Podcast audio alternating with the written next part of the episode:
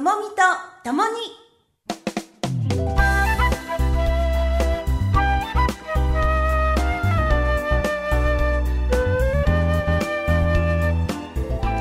ともみとともにゲストコーナーです。今日のゲストは親子のお金と幸せを守ろう会の活動をされていますプルデンシャル生命保険株式会社シニアライフプランナー名古屋東支社にお勤めの若尾雄介さんです。よろしくお願いします。よろしくお願いします。はい、親子のお金と幸せを守ろう会、もうこのタイトルを聞いただけで、はい、なんか大切な会だなということが、はい、伝わってきますが、まずシニアライフプランナーというのはどんなことを、はい、これは社内のただの肩書きですので。そうなんですね。そうなんです。私ファイナンシャルプランナーみたいな、はい、そんなイメージを持ってたんですけど、はい、肩書き役職。あ、そうですね、役職です。はい、はい、役職でいうとどんな感じですか？課長代理かな。なるほど、わ、はい、かりました、はい、若尾さん、はい、じゃあね、いろいろと伺ってきますが、はい、だんだんハウスの酒井さんの確かご紹介ですよね。そうですね、はい、でお会いした時にパンフレットをいただいて、障害を持つ我が子が成人後もずっと幸せに歩んでいけるように切り離せないお金のことしっかりと向き合っていきませんかということで、はい、勉強会を開催されてるんですね。はい、そうですね、はいはい。で、このパンフレットの後ろに専門家チームということで、はいはい、プルデンシャルの方だけではなく、はい、行政書士さんや、社会保険労務士さんもついているんですけど、そうですね、あとファイナンシャルプランナー、はい、これはじゃあ会社の枠を超えてチームを作っている、はい、そうですね、はい、4人で活動をしてます、はいはい、どんなことを実際されてるんですか？はい、酒井さんのとこのようなお母さんたちがコミュニティや放課後等デイサービスさんとかでセミナーや勉強会を開催させていただいております。はい、これだから障害を持つ我が子が成人後もっていう、この成人というのはポイントですかね？そうですね、18歳成人に今ねなったんですけど、そうですね、成人前と成人後はいろんなことが変わりますよっていうことをまず知らない人が多い。そうです、はい、あとその成人前にやっておかないといけないこと、うん、分岐点がいくつかあるんですけど、そういったことをお伝えする活動をさせていただいてます。じゃあまだ子供が小さいうちに聞いといた方がいいよということですよね。はい、そうですね、勉強会ではないんですけど、はい、分岐点いろいろ教えていただいてもいいですか？はい、ありがとうございます。はい、例えばお母さんたちが一番気になるところって、うん、例えば就職先とか進路っていうところ一つ気になると思うんですけど、はい、例えば特別支援学校に入社していないと入れない会社さんもあったりするので、うんうん、そういったところを小学生中学生の間にお母さんたちに知っていただいて、お子さんの将来の進路を選んでいただく一つの情報として選んでいただく、まあ、そんな分岐点があったりするかなと思います。じゃあ、頑張れば、はい、普通の高校に行けるけども、はい、まあ、その先の就職を考えたら、はい、いやいや特別支援学校高等部の方がいいよっていう場合もあるってことですね。はい、それはあまり知らないですね。そうですね、でこれは障害者枠とかで入る場合とかですか？そうです、特例子会社さんとか。でも私たちが口で言うだけだと、うん、やっぱり信用がないと思うので、うん、実際に活動を応援してくださっている会社さんに一緒にお母さんたちと見学に行ってですね、うん、そこの採用担当の方から直接お話を聞いていただいたりとか、うん、そんな活動もしてます。じゃあ特例子会社さんで、はい、提携というか、はい、ご縁のあるところがいくつかあって、そうですね、そこに皆さんと実際に見学に行ってお話を聞く。そうですそうです。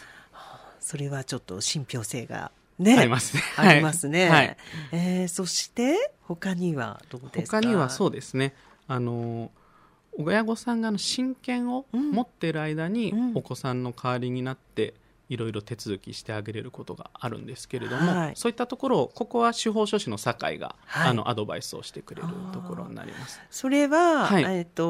今は18歳ってことですよね。そうですね、18歳で、成人になってしまうので、はい、その前にってことですね。20歳前20歳成人の時は、うん、学校卒業した後の2年間でこういったことをお母さんたち揃えばよかったと思うんですけど、今在学中に成人してもしまうので、うん、お母さんたちからしたら、ね、将来のことも考えないといけないのに、うん、学校にいる間にこんなこと考えないといけないのっていうのを、うん、はい、なるほど、うん、だから手当だけではなく、はい、子どものために、障害があってもなくても、うん、子どものためになんか積み立てしようかなとか、そうですね、貯金しようかなって思うじゃないですか、はい、そういうお金もっていうことですよね。そうですそうです、子ども名義で、はい、そうですね、うん、でこれが健常な子だと、じゃあ例えばこう卒業したタイミングとか就職したタイミングで、あなたのために貯めてたのよってこう渡すことができるけど、はい、これを実際障害の度合いによっては、はい、自分で下ろせなかったり、そうですね、うん、ということですね、はいはい、他にはどうですか。あ、そうですね、と成人後のところにも関わってくるんですけど、うん、我が子のためにこうどういうふうにお金を残していってあげればいいのかっていうところがあると思うんですけど、はい、そういったところもアドバイスさせていただいてます。うん、うん、いや、子供にお金を残したいですもんね。そうですね、うん、ただ残し方を間違えてしまうと、うん、余分な費用がかかってしまったりとかする可能性もあるので、余分な費用というのはそうですね、例えばこう後見人の方をこう使わないといけなくなってしまったりとかすることも出てくるので、うん、弊社で取り扱いしているその生命保険信託っていう仕組みを使って、うん、親御さんの思い通りにお子さんにお金を残していってあげるっていう、うん、そんなお手伝いもさせていただいてます。これはい、信託って、はい、結構私の障害のある方、はい、ちょっと高齢になってきて、はい、やってるっていう方も増えてきたんですけど、はい、どういう意味があるんですか、生命保険信託。そうですね、先ほどともみさんが言っていただいたように、お子さんが手続きができないってなると、うん、ここがやっぱり一つネックになってくると思うんですけど、財産管理とですね、うん、手続きを代わりにこうしてあげることができるによって、うん、お子さんが将来トラブルに巻き込まれることを、はい、予防防止してあげたりとかしてあげれるっていう効果がありますね。はい、それはだから、はい、成年後見人とは違って、はい、例えば、生命保険信託でいろんなところでやってると思うんですけど、そうですね、プルデンシャルさんだったらプルデンシャルさんでやってくださる、はい、そうです。プルデンシャル信託っていう会社が別でありますので、そこが、保険金の管理などをしてくださって、渡し方は親御さんが決めた通りにお渡ししていくってことができるようになってます。だから自分が、はい、例えば亡くなってってことですよね。そうですそうです、娘がもらえることになってるんだけど、はい、一気に渡さずに、そうです、毎月いくらっていうことも決めれることができる。そうです、へー、なるほど、はい、お子さんの障害年金の等級であったりとか、うん、グループホームさんにかかってる費用とか、うん、そうやって多分皆さんそれぞれ違うので、そういうところを個別でお話を聞かせていただきながら、オーダーメイドで親子さんの思いを込めながらですね、作らせていただいてるっていう感じになります。なんか障害年金って、はい、最初の手続きがめちゃめちゃ大変だったっていうイメージがね、それを私は乗り越えたんですけど、はい、今すごいいろんな質問をされるんですよ。あ、そうなんですね。やっぱりちょうどっていう、はい、なんか何種類か出した方がいいかとか、例えば知的と身体ってある人とか、はい、いろいろ質問されるんですけど、これ本当に最初が肝心ですよね。そうですね、うん、特に1回不支給って形になってしまうと、それを覆すのってなかなか難しいってことをメンバーの社労士の先生もおっしゃってるので、うん、本当に最初が肝心だなと思いますね。これだから最初に不支給になってもまたもらう挑戦することはできる。そうですね。だけど逆に言うと最初に不支給にならなければ、はい、割ともうその後も大丈夫。そうですね、うん、でもなんか申請し直し何年かに1回 しなくちゃいけないって言われた人もいるって。そうですね、勇気とありますので、そういった方々は2年とか5年とか。そうなんだ。そうです。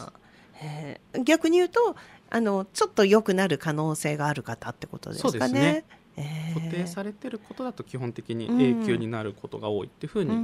シャロスの先生からは聞いてます、はい、で障害年金は一生涯もらえるものではないって本当って書いてあるんですけど、はい、これもそうそれが今ともみさんがおっしゃったまさに勇気となるほどね、はい、そうですそういうとこですね。ちょうどそのことをお友達に聞かれて、はい、う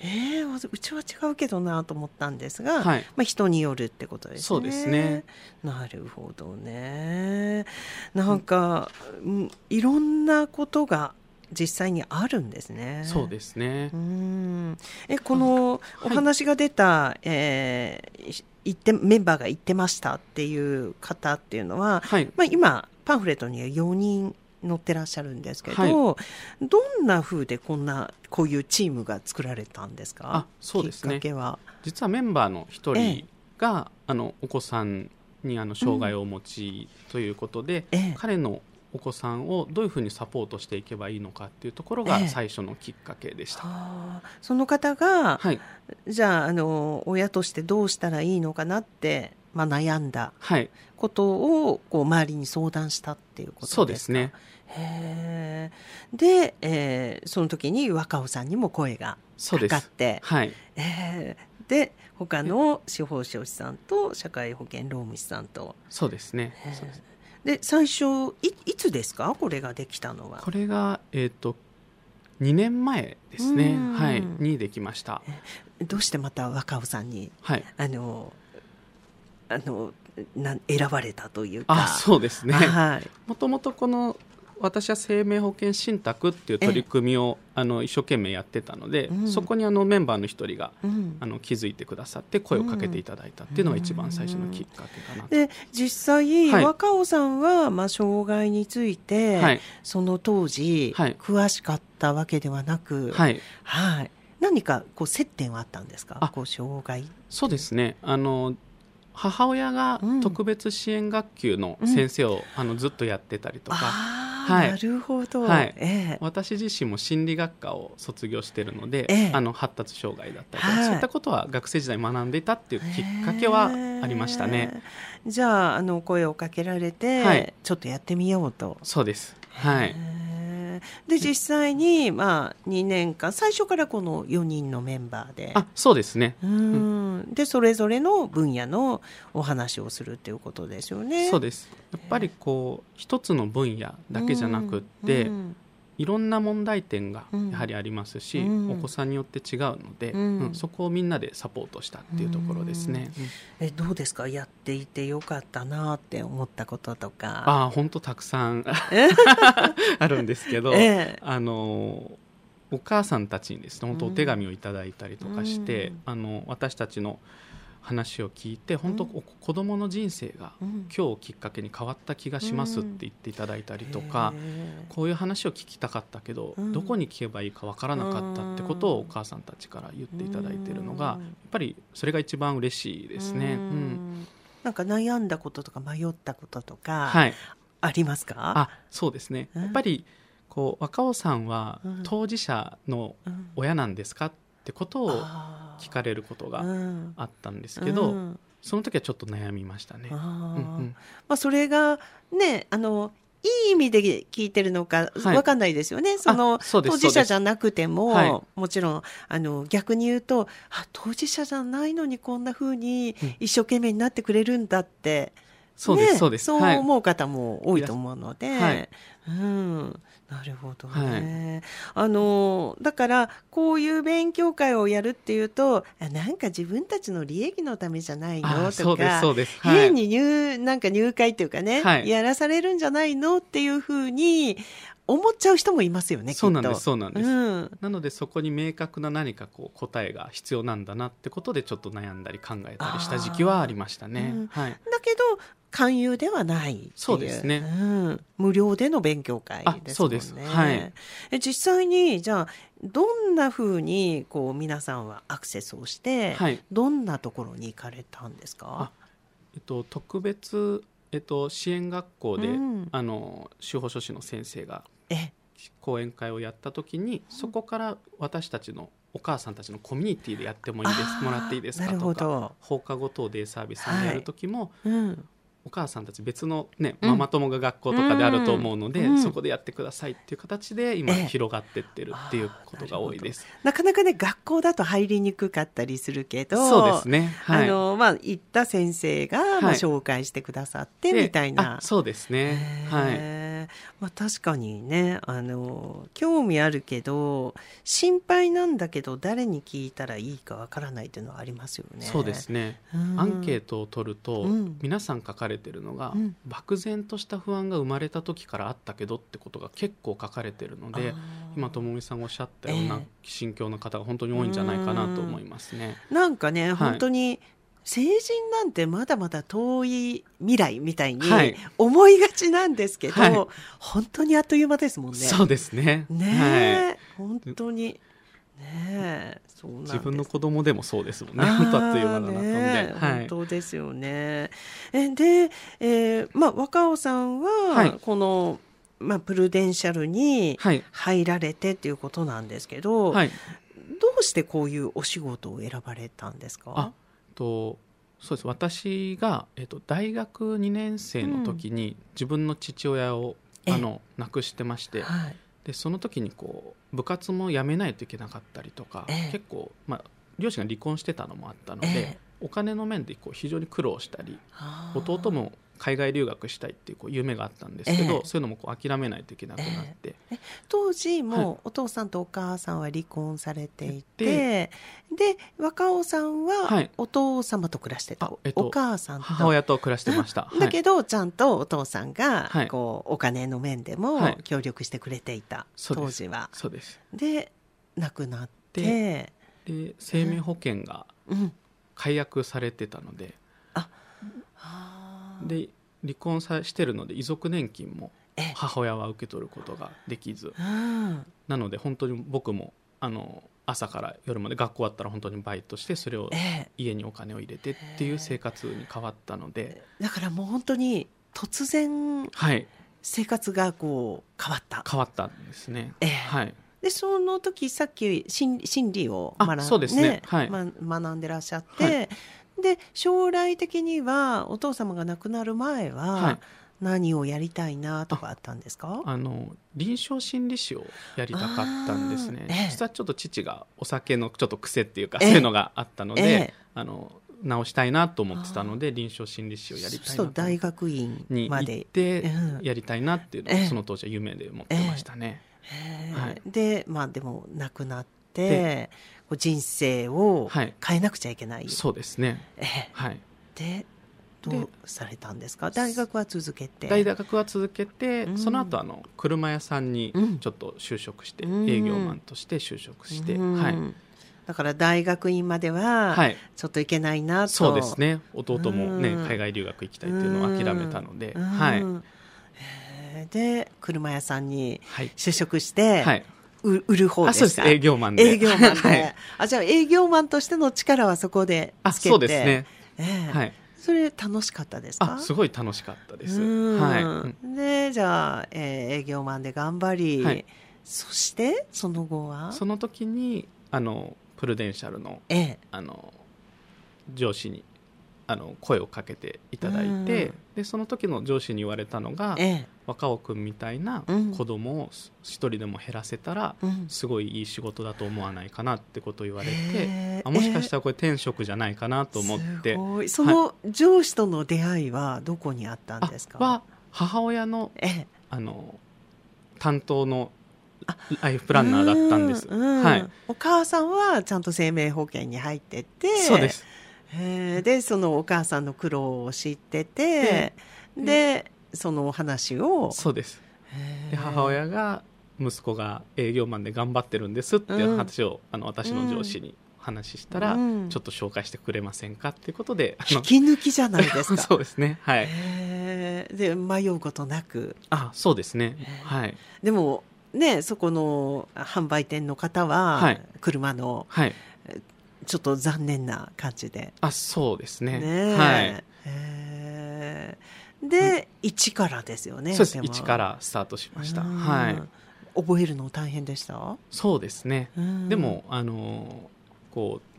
う目的というか、上司に言ってもらえた言葉があったので、本当に前向きにやれたかなと思いますね。だから子供を幸せにしたいという思いですよね。そうです、はい。で福祉信託も、はい、どうなんだろう、会社としてはやってるけど、はい、担当してる人と担当してない方がいるんですか？そうですね、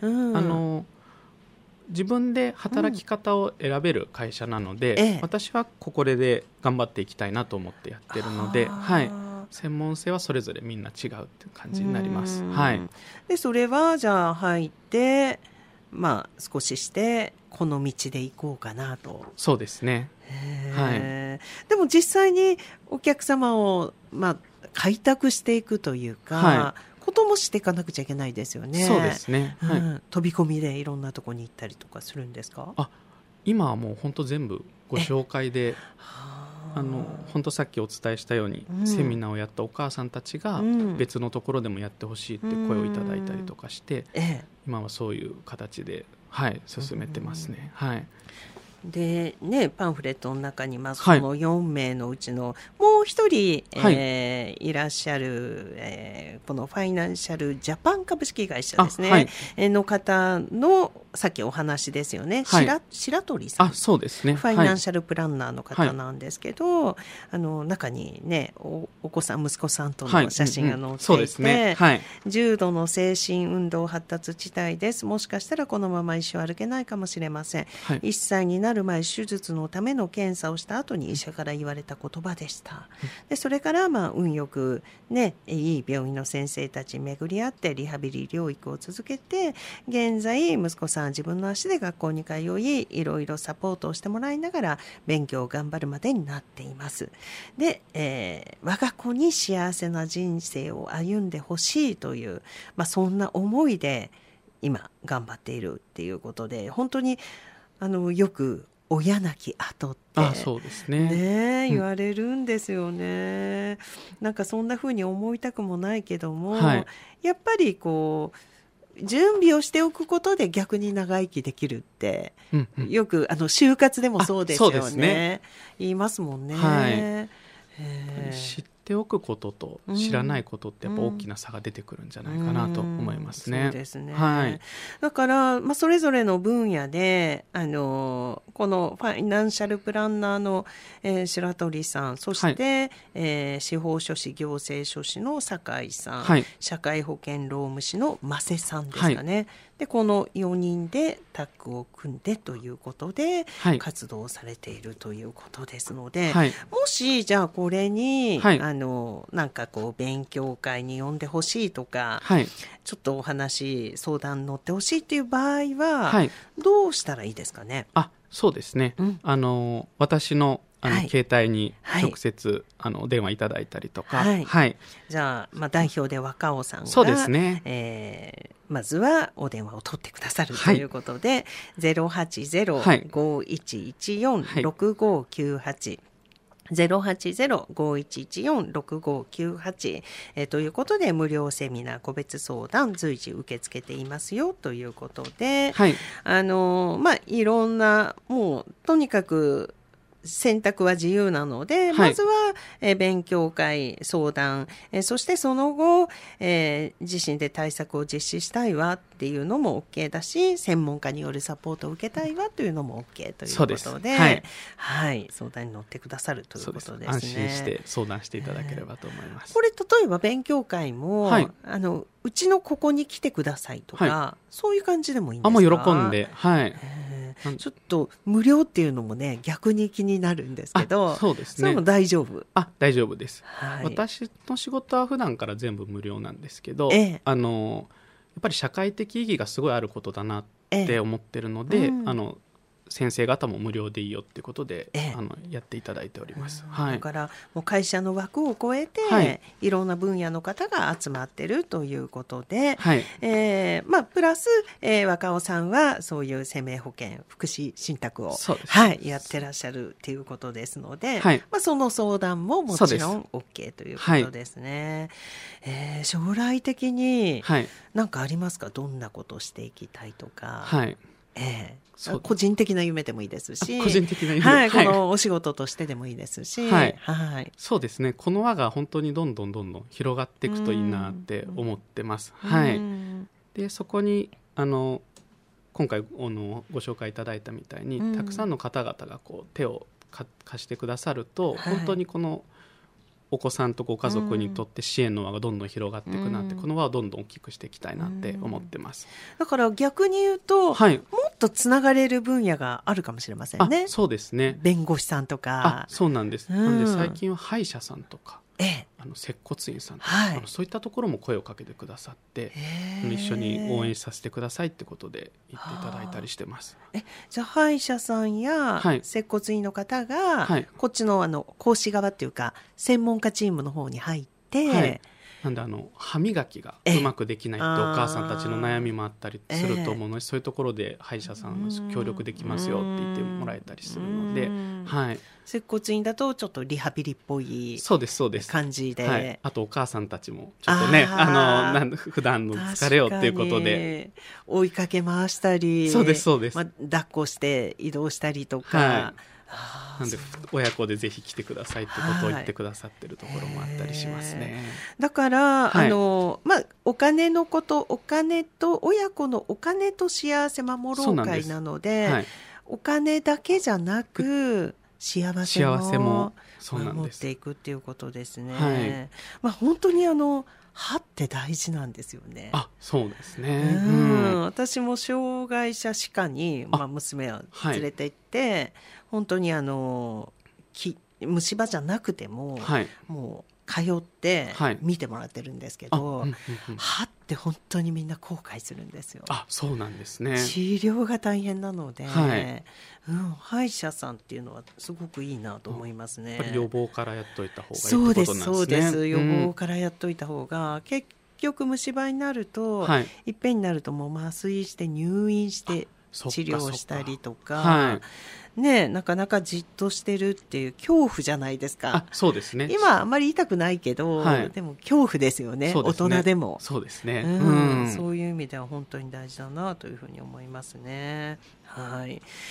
じゃあね、もっと他に細かくこう若尾さん自身がお伝えしたい10のことの中にはね、はい、親の葬儀、家についてとかね。そうですね、はい、これもそうですよね。グループホームへの入居年齢というのもありますけど、はい、年齢ってあるんですか？これがやっぱり漠然とされてる方が多いなというのを感じてるので、はい、親御さんとお子さんのライフプランを考えていく上で、何歳になったら入居を考えていくかっていうのも、お子さんがちっちゃいうちから、その通りには多分いかないと思うんですけど、どうしてもなんか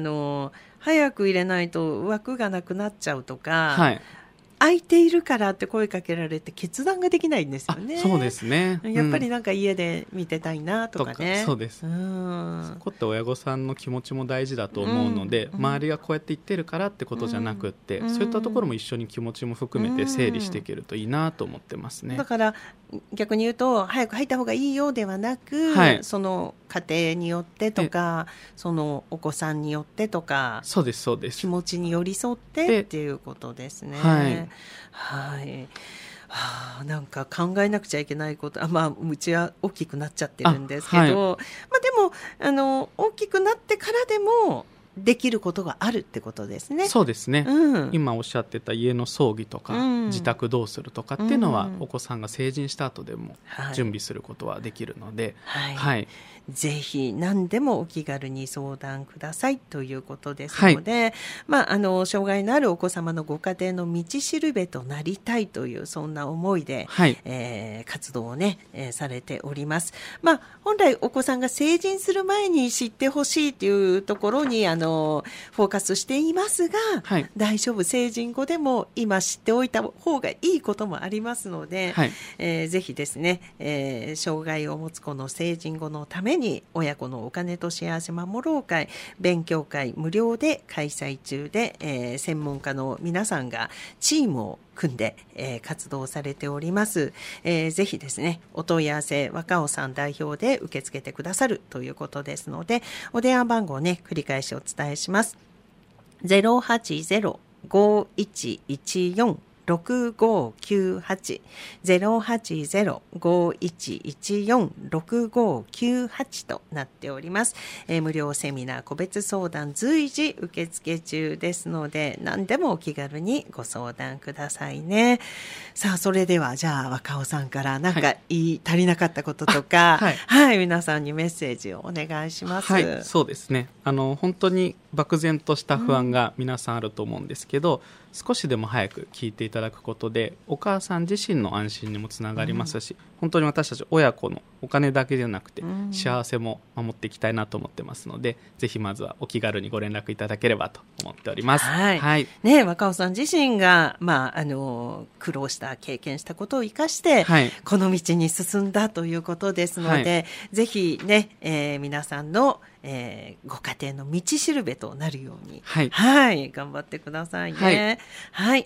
ともみとともに今日のゲストは、障害のある子の成人後のために親子のお金と幸せを守ろう会、こちらの勉強会を開催されています、プルデンシャル生命保険株式会社名古屋東支社のシニアライフプランナー若尾祐介さんでした。ありがとうございました。ありがとうございました。